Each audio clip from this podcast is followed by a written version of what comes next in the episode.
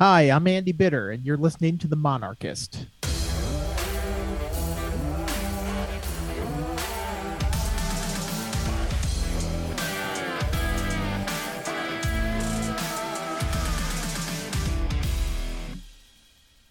Hey, Monarch fans.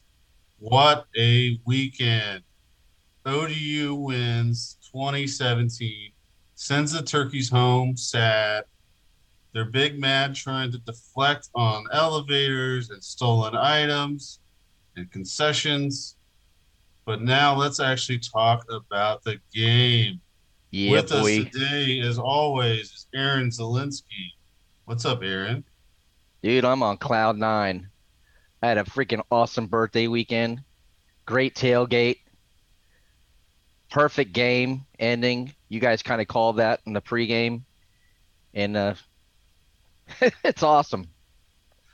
And I'm your boy, Mike Langston. And today we are joined by our buddy, Gary Williams. Welcome, Gary.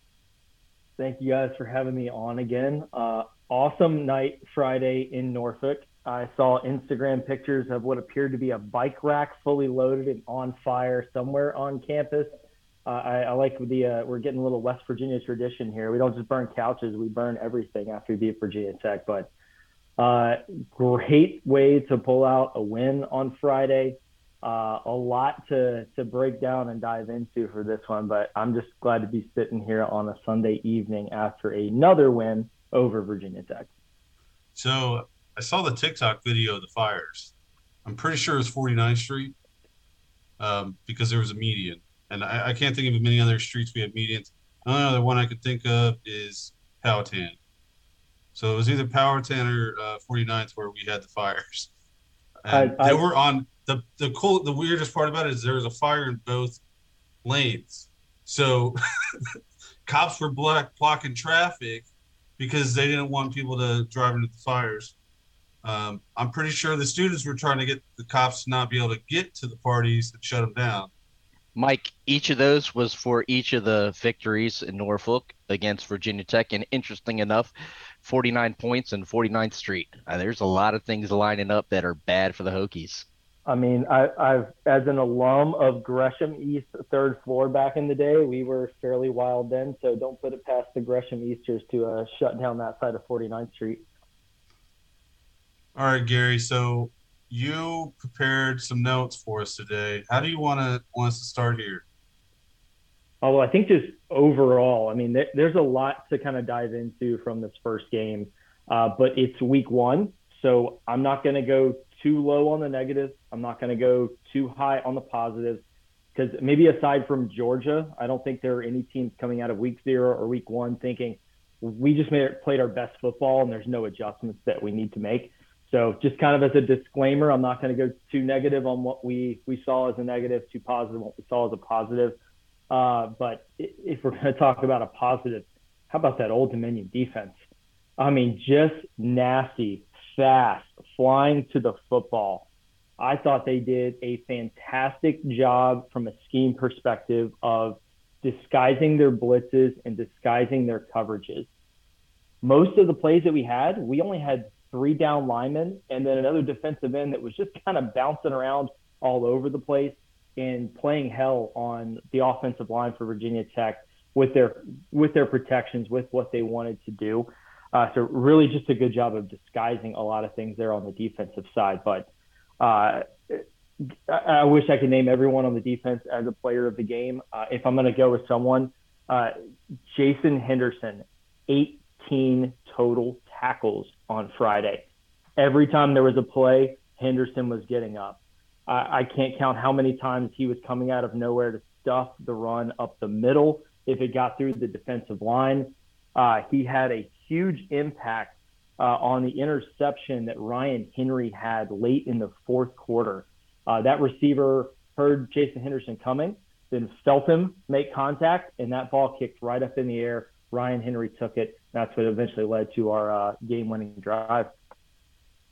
He also escorted uh, Trey Hawkins in the end zone, right? Oh yeah, he did. Uh, I love him. I've loved him since he started playing for us. But Robert Kennedy was awesome. I, I, think we need to give him a shout out. scoop and score was huge. He had a few uh, blow, uh, plays where he blew up guys in the backfield or right at the line. Um, he, he was making plays all game long. Um, I'm a big fan of his now. Yeah, he had he had some great patience there and just making sure that he picked that ball up cleanly, and really didn't break stride. There was no one that was going to catch him, and then Jason Henderson was going to make sure that if anyone got close, that they weren't going to touch him. Yeah, and one thing we pointed out last week on the podcast was one of the keys for Old Dominion was forcing Virginia Tech into those third and six plus scenarios to make it a passing down and put pressure on Grant Wells. So Virginia Tech had 16 drives yesterday. Uh, they had two touchdowns, a field goal, one ended with the half break, but 12 of those drives ended in punts or turnovers. Uh, of those 12, nine were third and six plus. So they really did a good job of making them one dimensional in that third down play, sending pressure, disguising blitzes, disguising coverages uh, and, and, really put the pressure on Grant Wells. And I, I, think, as all of us predicted, having seen Grant Wells, he went into turnover machine mode, and Old Dominion jumped on it. Uh, look at some of the interceptions uh, that the defense stepped up and had. Uh, the first pick by Terry Jones. You go back and watch the video. Stevie Williams comes on a delayed blitz right up the middle. Uh, the running back for Virginia Tech, full credit stepped up and stopped him, but he was about 18 inches away from Grant Wells. He felt that heat, made a poor decision. Terry, scary Terry, jumped all over that thing and picked it off. Um, you know, later in the game, Tobias Harris, his interception, uh, really. That was awesome. That so beautifully. I mean, he picked that ball right off the turf. You know, and and I love to toot my own horn. Um, I did say he would be a breakout player for this game, and he made me look a lot smarter than I am. hey, you know, Gary looked pretty smart talking about Stevie too, man. Stevie had that big play that that Gary just talked about, helping to cause that first uh, interception. Yeah, yeah um, I I love this defense. They're so fun to watch. Yeah, they're they're a lot of fun. They are well coached. Uh, enjoy Blake Seiler while you can at Old Dominion because I promise you, P5 schools are taking a look at his schemes, uh, and, and and they're gonna like it quite a bit. Um, it, just overall, defensively, was just nasty. I mean, if you look at where Virginia Tech had success really moving the football, a lot of out routes, a lot of spacing concepts where they were able to get a tight end to run a five to 10 yard out. That's really the only place they found a lot of success in the passing game. And Tobias Harris, you're one to watch out for, Mike. He saw enough of those out routes and he cheated up he undercut the route and took it. Uh, the only thing I wish is he would have been able to take it for a touchdown, but huge play by him. Also, I don't know if you noticed, he was back on punt return a couple times as well. I don't think he actually had a return, a couple fair catches, but uh, to step in on special teams after playing a starting corner role is, is pretty big, big addition to that ODU defense.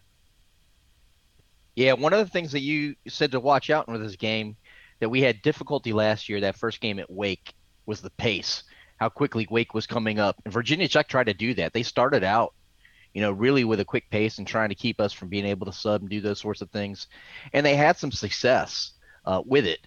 But ultimately, unlike last year, the defense was able to kind of get their footing and figure that out and be able to, you know, bend and not break early on and not let it just steamroll them.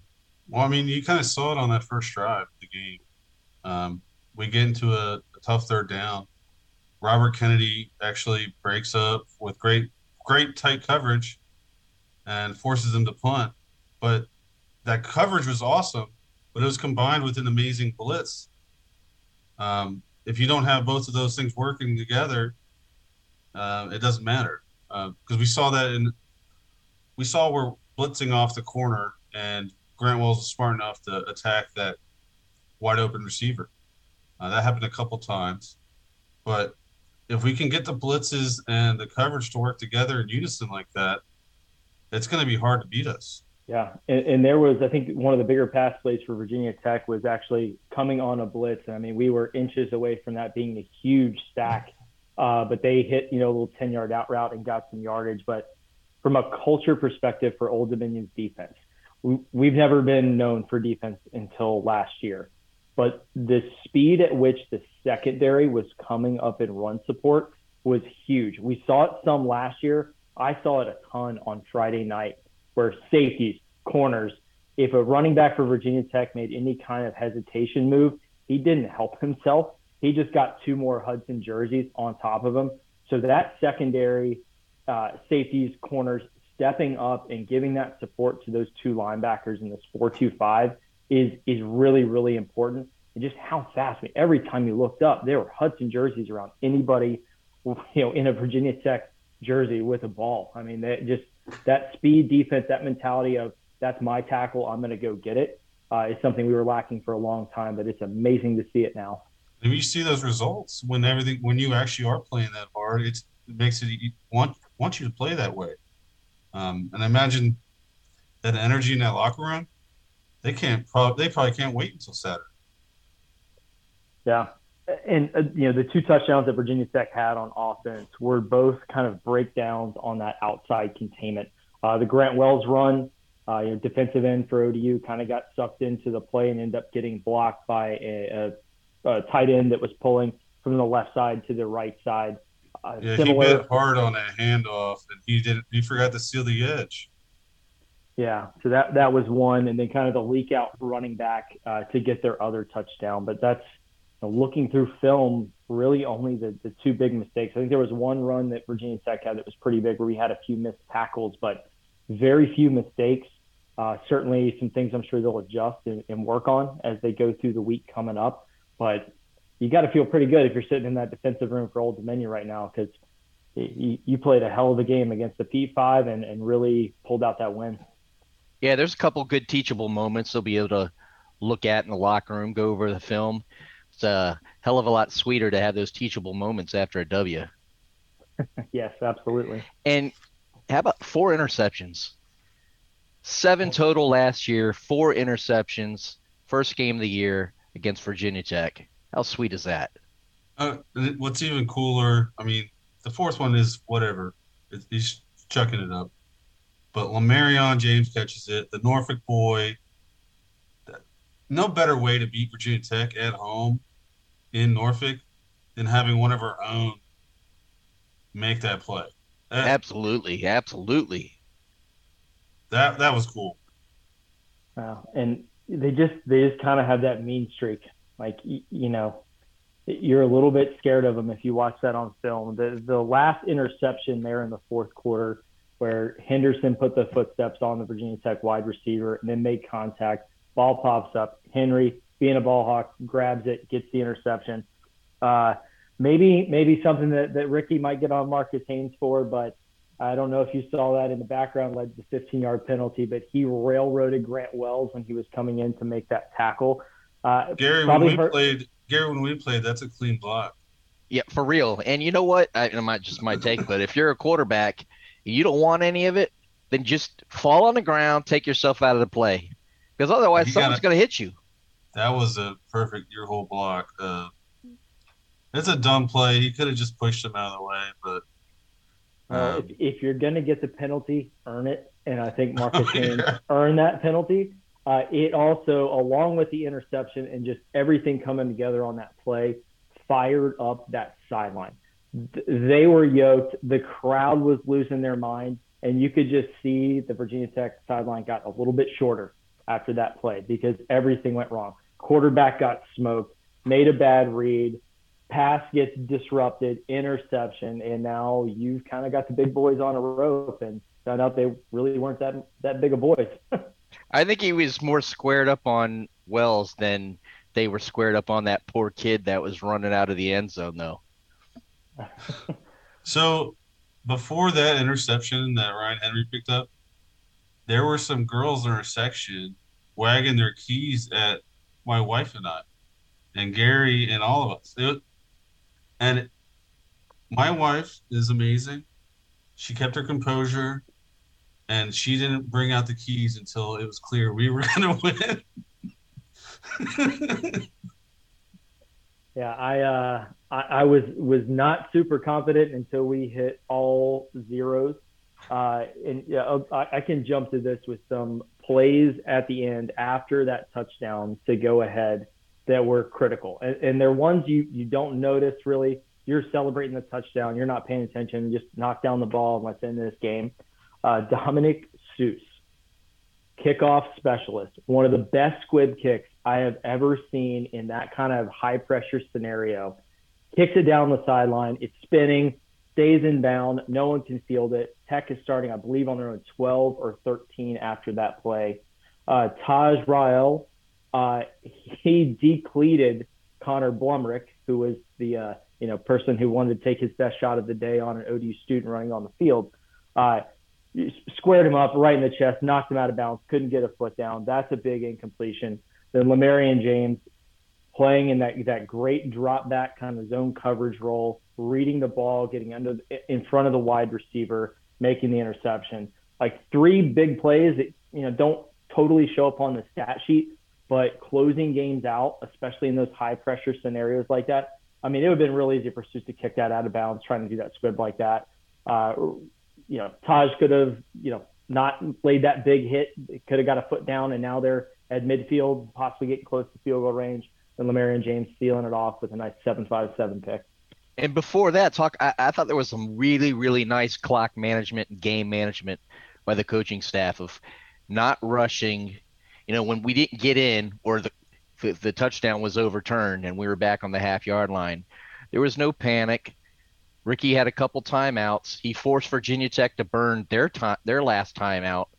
It, that was a savvy way to call the game and show that they've matured a lot, you know, and learned a lot over the first year. Yeah, you could just tell the the payoffs from last year being in some close games, where they started to where they finished. Um, really, just a lot of improvement and making those smart plays you don't even think about to really just feel a nice victory. So uh, obviously, we, we love this defense, and we can't wait to see what they can do this year. But I think we got to talk a little bit about this offense. Um, obviously, there were struggles throughout the game, but the beginning of the fourth quarter and the very end of the fourth quarter, when it mattered the most, they came through.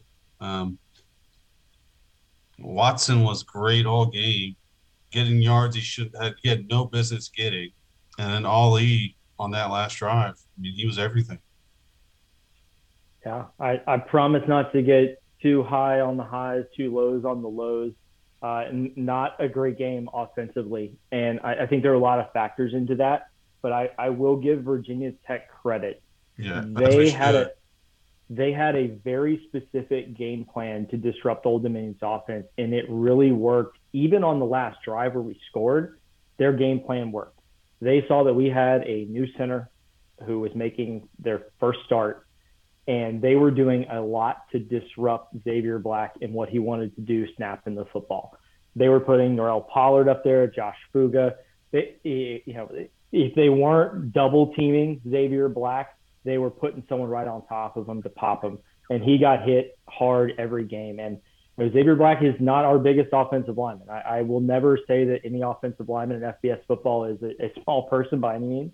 Uh, but you know, in comparison to some of our other offensive linemen, a little bit undersized, making making the first start. Uh, I, I thought that ODU made a lot of good adjustments to get him help to get some double teams from the right side, to use some you know, slide protect so that you can't really line up on any one offensive lineman. But we saw the impact of that middle pressure, whether it was the front four blitzing a middle linebacker right on the center. And there was so much pressure coming back on Hayden in those passing scenarios that that really disrupts your timing. You, you get, we had dozen plus low snaps. We had several times when there was a linebacker or a defensive tackle coming right up the middle really disrupted a lot of things. That said, probably the worst game we've seen from Hayden Wolff in his career at Old Dominion. Uh, it's kind of one of those week one things of you just try to survive and get the win. Uh, but credit to Virginia Tech, great in coverage, great pressure up the middle to really make it difficult for ODU to do anything they wanted, especially from a timing perspective. Yeah, I think they're really effective in limiting Zach as well. I think he had two catches for less than 20 yards. A lot of important blocks that Zach made throughout the game that I, a lot of people may not have really noticed that, you know, were important in a, the big key plays, but they were able to effectively cover him. And same with Ali until, you know, towards the end of the game. But you know, fortunately, that's that's when he showed up big time. Yeah, Jalen Stroman for Virginia Tech did a really good job in the secondary on Kuntz. He's a pretty big defensive back, and then you always had a linebacker shadowing for anything inside. I thought where ODU did a good job of getting guys open is when they had Kuntz actually lined out wide and had him motion in. Uh, that opened up some things for Ali on the outside, but also some of our running concepts that came from that Kuntz is rushing in, basically blindside blocking some of the guys that are getting penetration from that defensive line of Virginia Tech, opening some things up for Blake Watson. Yeah, that first big throw on the last drive, the, the touchdown scoring drive, you could see it. They're lined up next to each other. Uh, Kuntz goes towards the sideline. Ali goes straight run route, and the corner cover, covering Ali bites hard leaving Ali with a huge gap to make that catch. It was, I mean, it was really good play call and play design because either they're going to bite on Ali or they're going to bite on Kuntz there. And uh, Wolff made the throw he had to make. And then on the yeah. game win, and then the one that put us on the one yard line, or the um, obviously they got pressure. Wolff gets it close enough, but with that hit and not throwing off his back foot, Ali makes the play in the air, gets that PI, and he makes the catch, which uh, yeah. allows us to run it in with Watson. But yeah, and how critical to be able to keep the concentration and make that tough catch because the PI is only going to give him 15 yards. Making that catch puts him right down there. Obviously, that's an easier play for him to make than that corner because that corner has to stop full speed. Uh, he doesn't realize that the ball's getting thrown weakly uh, behind him. Really, really great play by Ali to make that catch. Hayden got hit on that, didn't he? Oh, he, he got, got, lit up. He yeah. got torched. Yeah, Hay- Hayden will, I'm sure, catch some heat uh, for for this game and, and his performance. I, I, would imagine no one knows that more than he does. I mean, that's a guy who watches more film than I think anybody in the locker room. Uh, so he's he's going to be cleaning that up. But give him credit on that play for hanging in there because he got smoked. It is late in the game. Uh, it is not too long after he took that huge shot on that running play that set up the fourth and one that I want to call out as probably the play of the game. Uh, fourth and one on that last drive, handoff to Blake Watson. He is hit in the back by two of his own blockers from the left side of the line. Three defensive players from Virginia Tech had hands on him, two, three yards in the backfield. He somehow shows that patience, that vision, sidesteps it, gets forward, gets the first down. If you want to talk a lot of explosive plays in this game that were really, really critical, that little three, four yard run to convert that fourth down is the reason why Old Dominion won this football game. Hey, one thing I want to make sure that we don't forget is our true freshman kicker.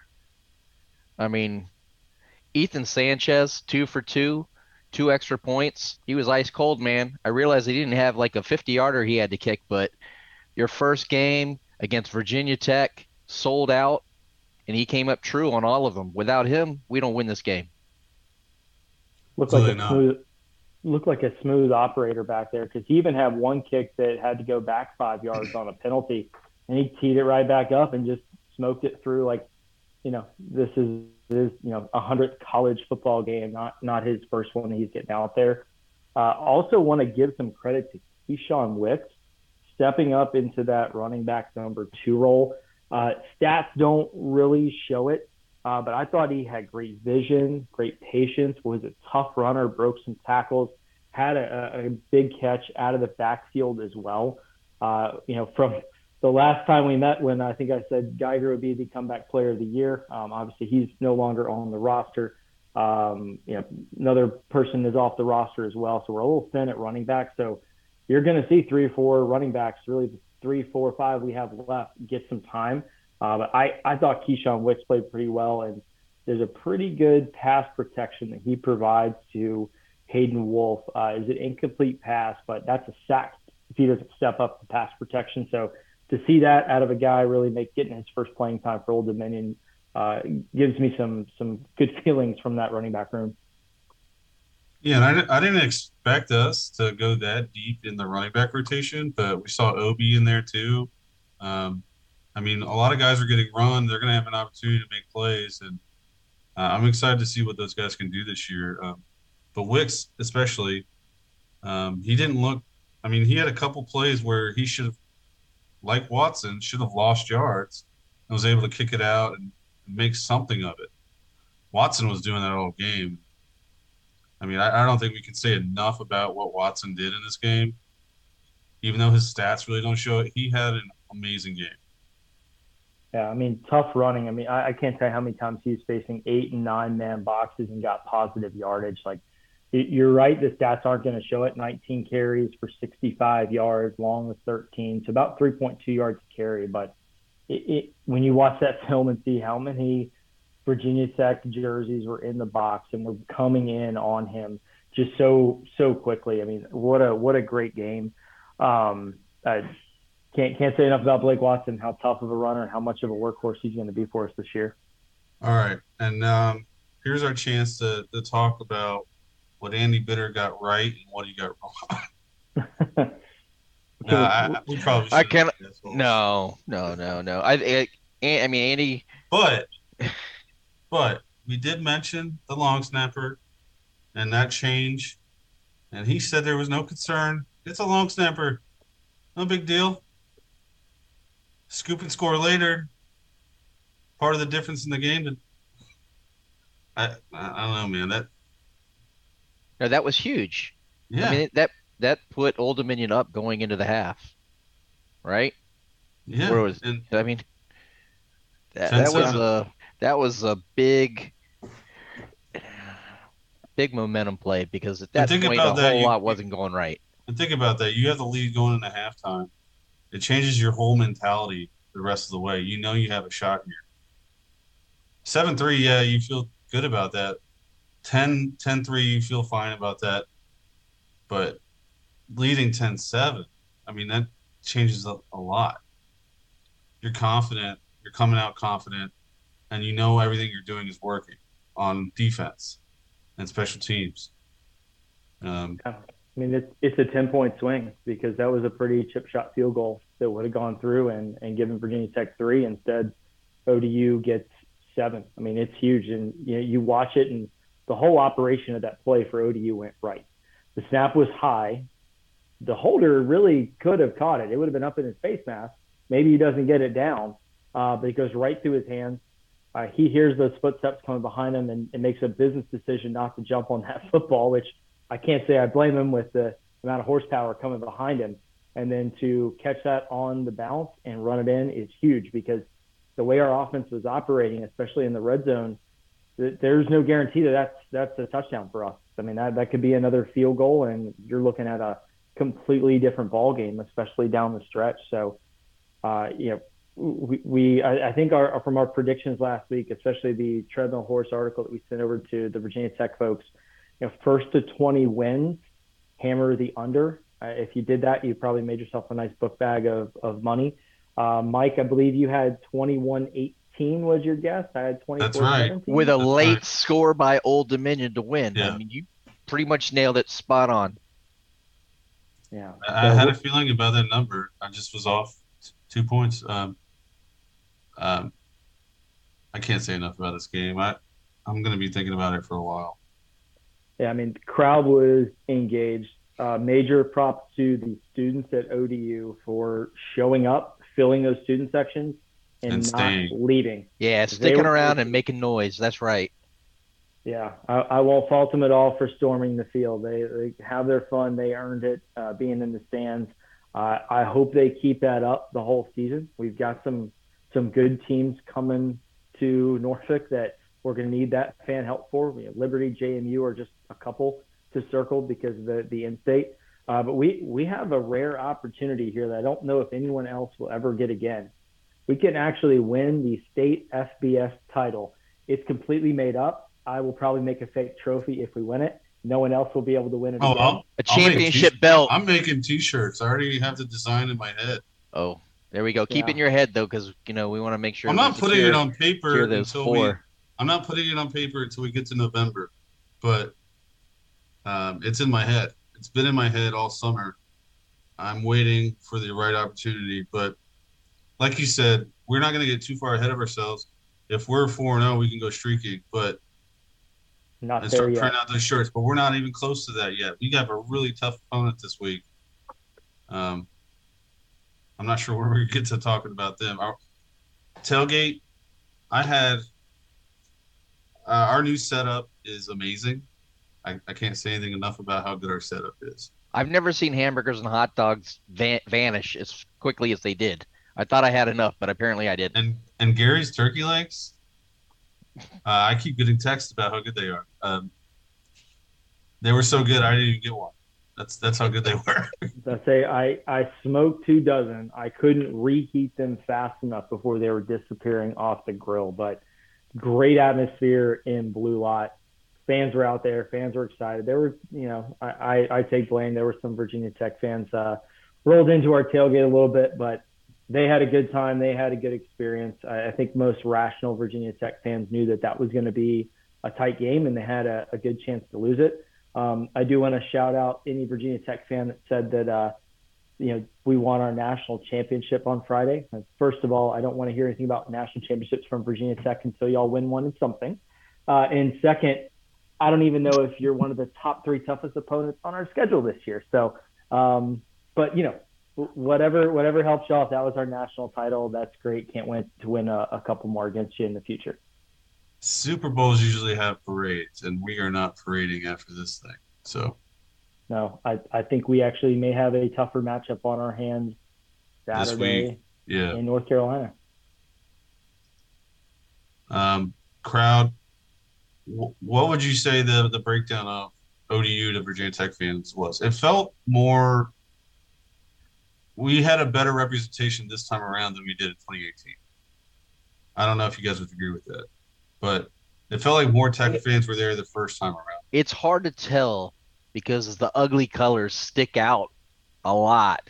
So I think it makes it look like there's more than they actually are. I'm not really sure, but they certainly had a pretty, you know, pretty good presence. I Oh, absolutely. Yeah, 65 35, I would say. Um, that's probably a, a conservative estimate. There are a lot of Virginia Tech fans. Um, I had nothing but good interactions in the stands with them. Uh, I think a lot of them started, you know, walking up the stairs on that last touchdown, which I don't don't necessarily blame them. Uh, I, I didn't hear anyone saying Grant Wells for Heisman though after opening kickoff. Yeah, that was a nice run by him. But Yep. It was. all right, fellas, are we ready to move on to the big game this week? Yeah, absolutely. All right. So East Carolina, we're going down to Greenville. It's going to be a late afternoon kickoff. Uh, it could be pretty hot.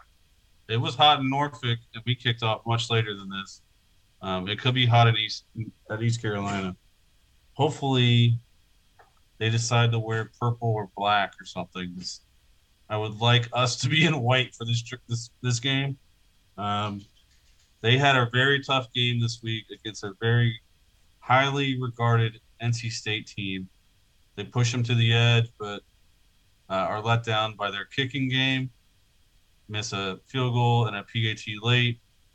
Um, really good performance by them. Uh, did you guys get the chance to watch that one? Yeah, I, I watched just about all of that game, and, and really, in all honesty, they probably should have won it. Uh, a, a couple missed kicks here and there. I thought they played really well, especially on the defensive side of the ball against an NC State team that's supposed to be pretty good offensively. Uh, really, East Carolina starts and stops on offense with Holden Ahlers, their quarterback. I, I think he's been there. He's on the Van Wilder plan. This might be his sixth or seventh season at ECU, but he, he brings that experience, that calm presence. Uh, he threw for 267 yards, two touchdowns, two picks, but he also rushed five times for 57 yards and was their leading rusher.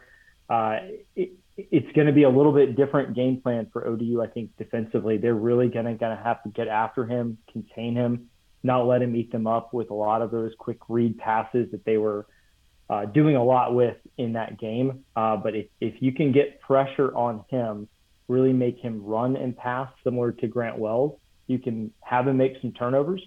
But the, the quarterback game is going to be up considerably for our opponent this year going in. He's significantly better than Grant Wells. So this is how old Holden Baylor's is. He was at ECU when Gardner Minshew left. that he was the guy that they put in to replace. Like he has been there that long. It feels that feels like it was a decade ago. Uh, I mean, I remember rooting for uh, uh, rooting down in Jacksonville uh, for for our boy there. So that that is a that's a decade. He, was he there under Lincoln Riley before he went to OU? Was it that far ago? If you go to the ECU page and this beautiful magazine that we all have from our boy Phil Steele, and you go to quarterbacks for ECU, in 2018, East Carolina had zero experience at quarterback, with Gardner Minshew transferring to Washington State. Holden Ahlers was used mostly as a runner early on, but started versus East, uh, UCF and ended up throwing 406 yards. He's also the first East Carolina quarterback since David Garrard, another Jag, to rush for 100 plus in a game. So I'm either reading this wrong or he has been there since uh, 2019 yeah, he's he definitely has a lot of experience at East Carolina. A lot of experience. Uh, you know, it, they've got new coaches, but I don't know if the I don't think that much has changed over the two years that the new coaching staff has been in place. I will tell you, they struggled to run the football against North Carolina State. Now, North Carolina State's front seven, they're nasty, and I don't necessarily hold that against them. They'll probably get better. Uh, but really, 22 carries went to running backs in that game and uh, Ahlers had 41 pass attempts, so really not much balance. Uh, you, you, look at Old Dominion against Virginia Tech, even though I, I, had to go and recount the plays myself because I felt like we ran it up the middle a lot more than we did. But we had 33 rushes, 35 passes, pretty balanced from ODU. Expect East Carolina to throw the ball a ton. 40, 50 attempts are very likely. Yeah, I Gary, they should have won the game, man. I mean, they missed an extra point towards the end, missed a field goal at the end. They they should have beat a number 13 ranked NC State last week. So I think they're going to be fired up. Mike, you're absolutely right. He has been there since 2018. I mean, he had 263 attempts in 2018. So he's been he's been around for a long time and he's played for a long time. Um, last year he took 36 sacks, so he's certainly vulnerable. But was interesting in this last game. I I don't know if the the offensive line at East Carolina has improved that much, or or if uh, NC State just. But he had zero. He didn't have. He didn't get sacked once this past week. I, so, I, I think. I mean, he's a running QB, so I, I think a lot of that is just maybe scorekeeping errors. I don't know. Um, I don't watch a lot of ECU football, but I did watch on Saturday, and their defense is big and they are fast.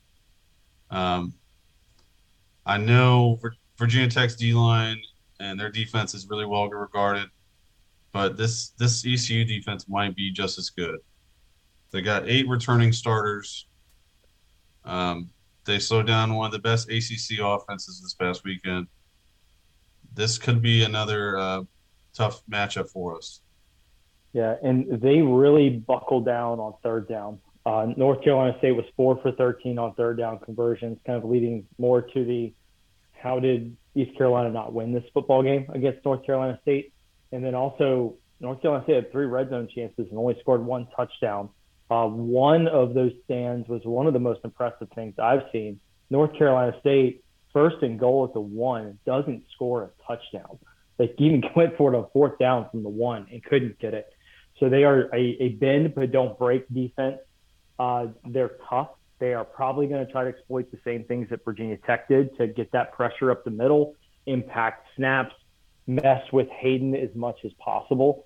Uh, yeah, it, you know, we talk about Ahlers, their quarterback. He's the the nerve center of their offense. But I think there's a lot of similarities between East Carolina and ODU. Even looking back to last year, East Carolina got off to a horrible start, similar to the way we did. They rallied, ended up becoming a really good football team by the end of the year, and they're carrying that momentum. Uh, I think the only difference is they they played a little bit better ACC team than we did, and they didn't come away with the win because of some kicks. But you know, curious to see how they come out of the locker room. Like, are they pumped up like we were that close? Now, Old Dominion's coming in, a team that is not lost to yet.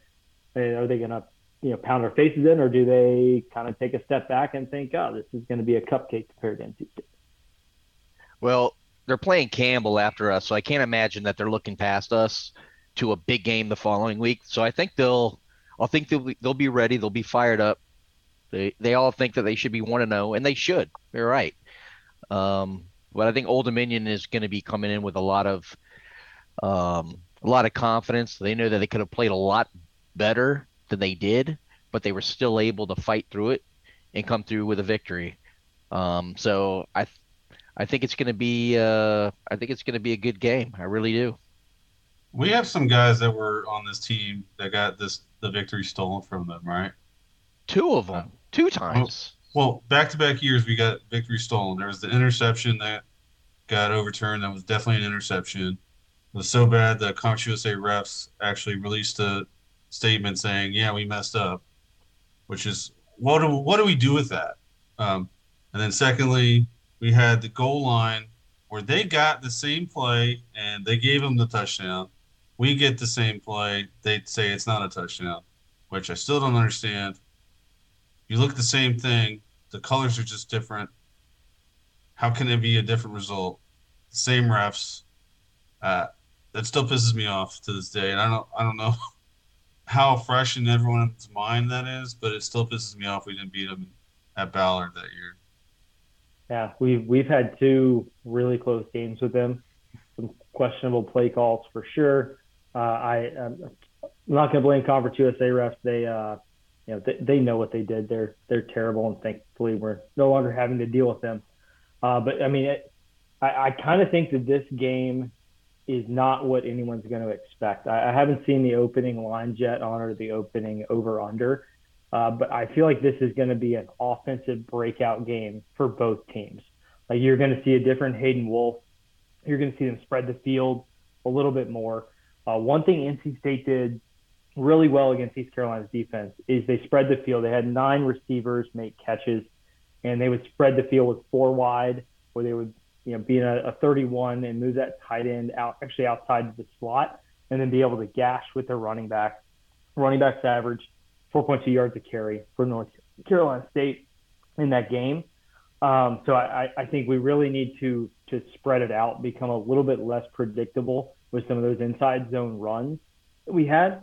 Uh, I know that's going to be kind of our bread and butter and, and trying to get three yards in a cloud of dust, but uh, getting Hayden Wolff into a rhythm early is really important.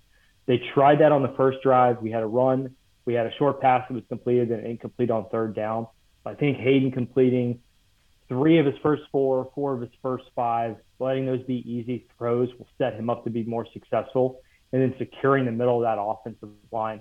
You know, it's really hard as a quarterback to make any kind of reads when there's a defensive tackle blasting you up the middle. Uh, you could handle pressure from the outside. I thought he did that well. He used good, good feet, stepped up in the pocket. But when you're getting crashed that quickly, uh, right up the middle, it's really difficult to make any kind of reads. Force you to short arm everything. We saw a lot of low, low throws.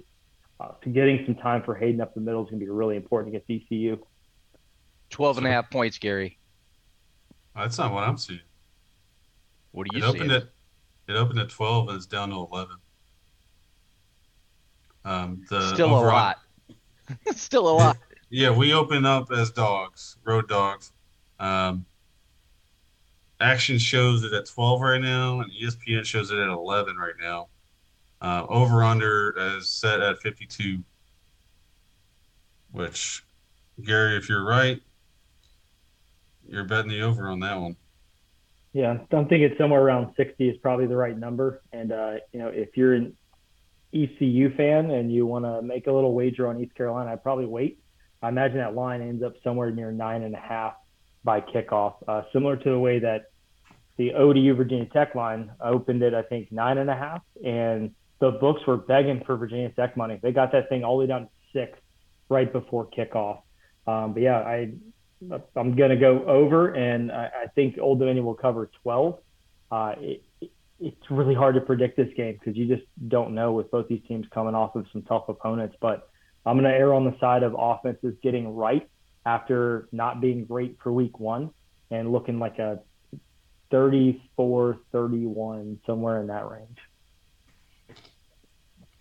I am not ready to make a prediction yet. Um, It's tough. yeah, It's really it's tough very right now. difficult. I don't. The big, they always, coaches will always say this: the biggest improvement is going to be week one to week two, right?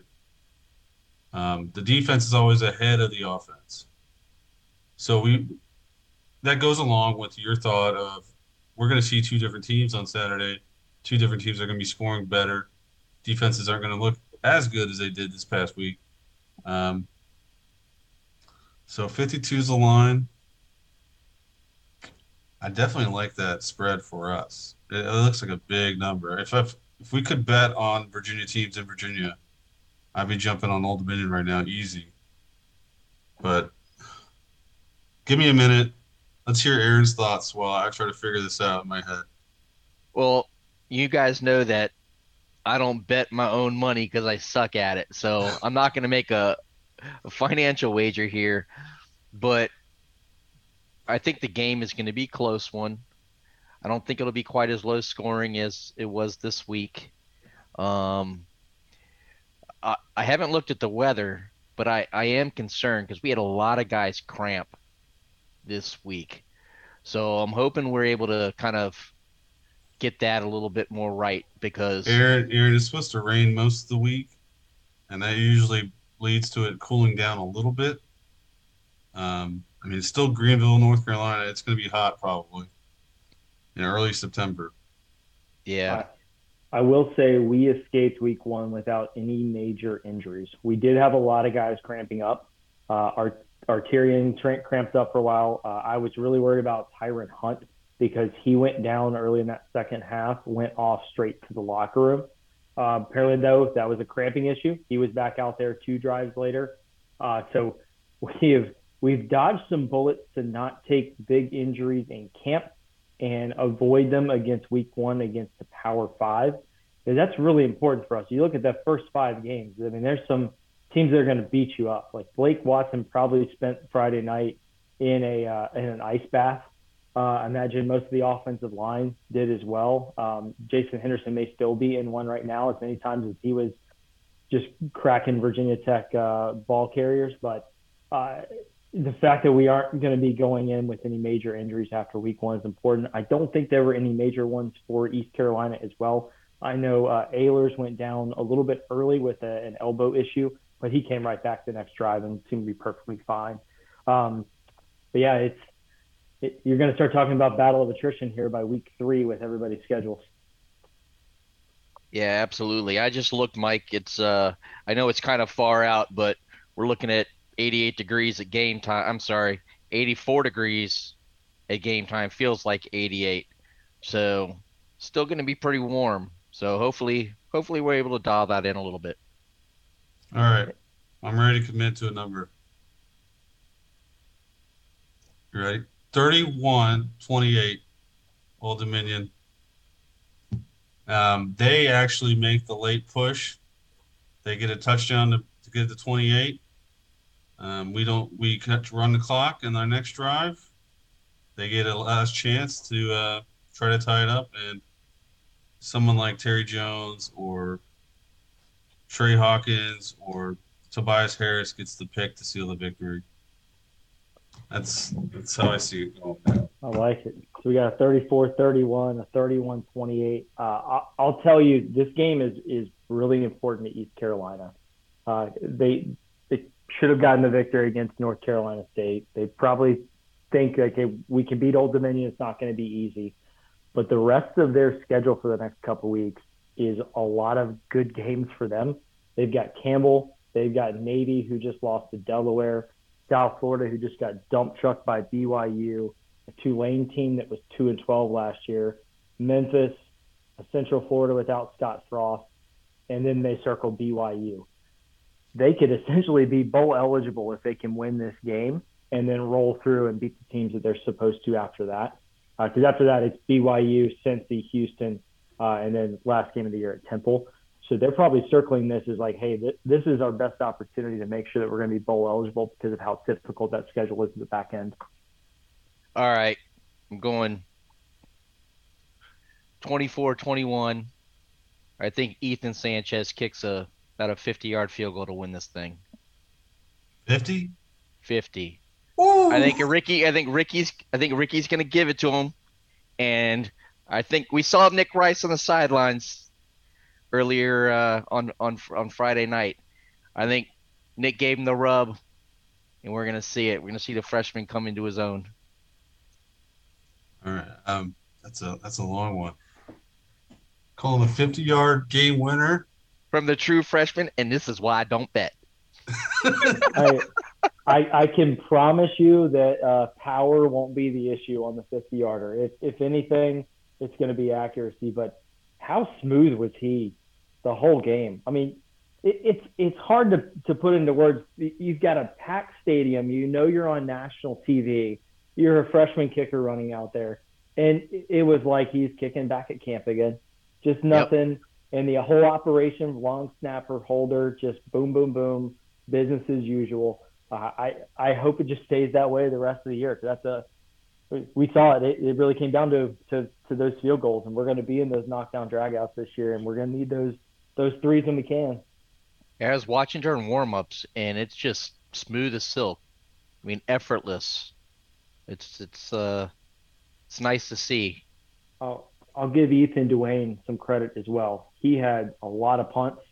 Uh, he had a lot of punts that were not fieldable. Like I I don't think I've ever seen a punter kick a knuckleball like he had that started on the left hash and ended on the right numbers. Uh, but they, they couldn't get a return. They couldn't set anything up. So uh, part of that defense is having a good punter. Ethan Duane had some great punts. Definitely want to give him a shout out. I think I've hit all the people that kicked the football on our team today.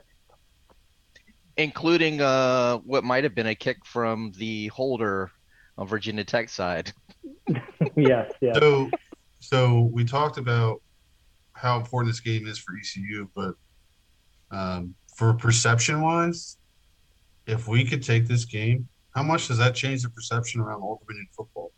Um, I mean, I I think you get a lot of nervous people in Charlottesville if we roll into Charlottesville two and zero. Um, it, it, just kind of cements that we are we are a program on the up. I mean, but it's just because they beat Tech doesn't mean we're going to beat East Carolina. It, it's a road game. They're good. They have a lot of weapons. Like I, I think of our four non-conference games, I, I think we all would feel pretty good if we came out of that somehow two and two.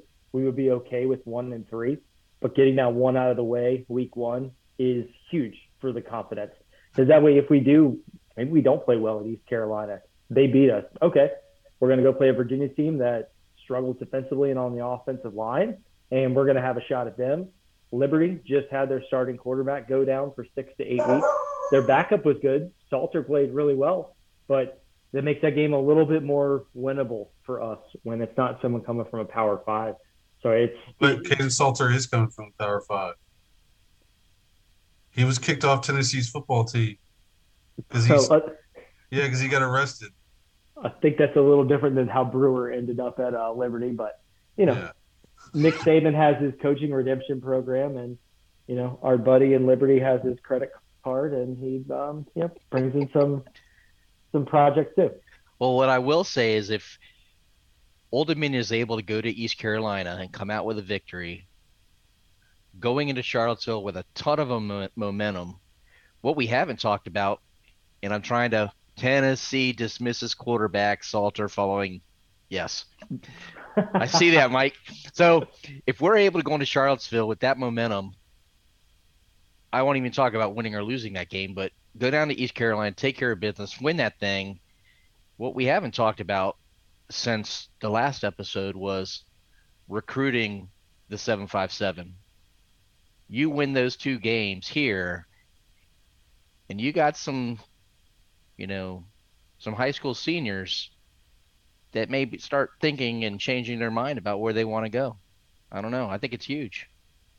Or more importantly, we start seeing guys that are in, they're going to be in the portal later this year that start taking the Old Dominion a little bit ser- more seriously because we're showing them that we, we we're using transfers the right way. I mean, Ali Jennings, uh, Jennings, Kuntz. Kuntz, Tyran Hunt. Tobias Harris, yeah. I'll tell you, we had over a hundred recruits at SB Ballard Stadium on Friday night for that game for football. I also know Jeff Jones had several recruits there as well. Uh, he was actually in my section, got to say hello to him and some of the guys that he's bringing in. Uh, I imagine that other fall sports teams probably had some official visits for that game as well.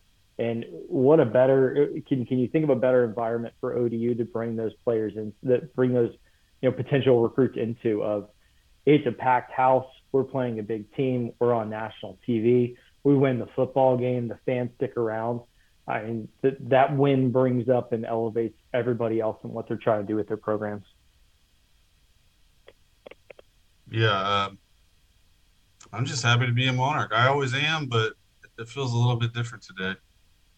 Say what? If you can somehow survive and get a win week one, you are a lot happier than the teams that are 0 and 1 trying to figure all their stuff out. You know, we, we don't get that last touchdown, and we probably have a little different conversation today about what's going on with the offense. But survive, get through week one, try to set yourself up, and you know we're going to have a really tough game at East Carolina next weekend.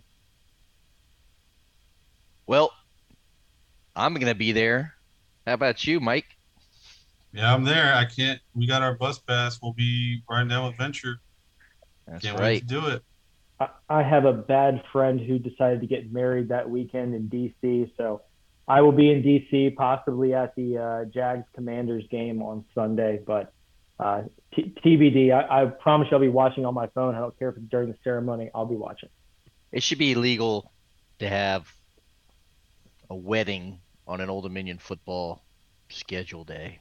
It really Well, should this be. is this is the second uh, wedding of two Virginia Tech people I've been to in the last couple weeks. Uh, w- the week zero, they actually had the Hokie Bird show up for their wedding, and you know I had a nice little trash talk. I may have a little more trash talk for this wedding coming up next weekend. Yeah, I, I don't even remember who they're. I think they have a, a FCS game this week, right? Wofford next week. They Yeah. should beat them. Uh, The Virginia Tech's going to be okay. Like Pry has the defensive stuff down. He they just lost so much talent over the last two years. Like they kept Fuente a year or two too long, but I, I do think Pry is going to be the right guy based on their defensive game plan. They've got the smarts. Uh, They, they've got to go get a quarterback. They've got to get some offensive weapons. But if any Virginia Tech fan is calling for Pry's head, you are massively short-sighted. He will be a good hire for Virginia Tech. No, Yeah, I- what they're all calling for is an end to the ODU Virginia Tech series. Um, well, if they do, one thing I can say is the lunch pail won't eat any Ballard turf or Cornblow turf. Two appearances, right? Yeah, No, no turf. we can't let them cancel that series. If they do, we'll be able to name the new North End Zone after Virginia Tech. I'll put it that way. That's a pretty big buyout associated with canceling that series, but you know, that that's a good series for Virginia Tech. There are a lot of Hokies in the 757 that don't want to drive six hours to Blacksburg to watch a game, and they they get to see Virginia Tech right there. They get to be in a, a, a fun environment, and then let's not forget this game is actually on a Saturday. Every single Virginia Tech uh, assistant is going to be at one of those 757 schools recruiting. So the fans can clamor for it all they want. Uh, the the possibility of expanded playoffs on the horizon are going to lead to more Power Five, G5 games because losses won't hurt like they used to. Um, you, you don't want to lose that game with Ultimate. Who you going to replace it with? Liberty? Come on. Well, the bigger issue would be who would we replace it with, and we'd probably sign a long-term deal with one of those ACC schools that wants that that opportunity to come down here and play and show off for those recruits. That's right. I mean, they they'd be at those games on Friday nights. I mean, North Carolina State and UNC did not hesitate to schedule games in Ballard when we moved up. And So- Wake Forest is coming next year. Um, and they, they know the value of having a presence in the 757. And if you want to claim your state, like you better, if you can't recruit the 757, it's not your state. It's definitely not your Commonwealth. I think we proved that on Friday. Also, props to Ricky with the beautiful gift response to the R State Waterside uh, trash talk from Virginia Tech pregame. Post game, he just responds with the Jordan shrug. Uh, perfect gift choice, 10 out of 10. Only thing better than that was all the Hudson love that Hudson got and deserves from the national media. I mean, Hudson was trending nationally on Twitter. I think we were the only good game on Friday, and thankfully, uh, Virginia Tech's coordinators overloaded the uh, elevator on the west side, so they got stuck, and that led to about a seven-minute feature on uh, on Hudson for Mutts With a Mission. Uh, very happy to see it. Uh, my wife was very disappointed it did not make it to the blue lot, but imagine a little guy had a lot on his plate there with that first game. I will say that Hudson wasn't able to make it to the blue lot. It was my little guy Bronze win because he got those freshly baked dog treats that Brittany had made, and he loves them by the way. And uh, you know something funny about that is my mother-in-law actually ate one, and she's like, "These things aren't very sweet." And I said, "That's because they're dog treats." And she's, "Oh my god." Uh, we should have given some to Bruce Raider when he was there taking pictures with us. He would have enjoyed that. Well, we were trying to wheel and deal there. Um, Hudson, the the one thing that was interesting about this Hudson scenario is a lot of people have never seen dogs with shoes on. They don't understand that it's protective pads. How is that not like common knowledge? Yeah, because that, that it's asphalt's so so hot. Yeah, those dog Yeah. Crocs are money, man. I can't. I, I if I was Crocs, or actually it wasn't Crocs. You can see the label. I can't remember what they're think it's called. Wagwear or something like yeah, that. would be selling a ton of those. I'd have Hudson as the spokesperson right now. NIL deal for Hudson. And good for Mutts with the Mission. Great charity. They get mentioned for that whole period. I'm happy they did not understand that elevators cannot have a. They can't just hold everybody that wants to get in them. Yeah, there is a capacity limit at that. And it's usually mentioned in there. And you're talking about like 10 football guys? It is. And the elevator usually the elevator usually dings violently too. Yeah. Yeah. So don't blame us that you can't count and you guys are lying about your weight. All right. I think I think the elevator was just trying to help their offensive coordinator realize that Grant Wells was not the answer. But even after a long delay in the elevator to think about it, they still uh, still brought him out there. I I warned some Virginia Tech fans that were sitting in front of me, like, look, I've seen Grant Wells. This could be an experience for you. After the first interception, they turned around. How did you know? Well, we play Marshall a lot. I'm surprised. I'm still surprised Jason Brown didn't win that job. I mean, he he can run. Every time he had a chance to play for South Carolina, he played pretty well. Um, Yeah, they'll be. I'm sure they'll be thinking about that this week and seeing seeing what else they can do. And you know, it is week one. Uh, last year when we faced Grant Wells up at Marshall, his worst game of the season came against us, and he played pretty well the rest of the year. So uh, it, he may be able to turn that around and and get some things going. I don't think he. Ha- I think he actually had more weapons at Marshall than he does at Virginia Tech right now. That could be different five, six games from now, but. Uh, you know, I, I would expect he, he's probably going to play pretty well against Wofford next weekend. I can't wait. ECU, it's going to be a fun one. It's always fun hanging with the Pirates. 6 p.m. next Saturday, Greenville, North Carolina. Monarchs will be there. ESPN Plus if you're not. That's right. Yeah, come find us. All right, All go. Monarchs. Go Monarchs, guys. Thanks for having me on. Go Monarchs.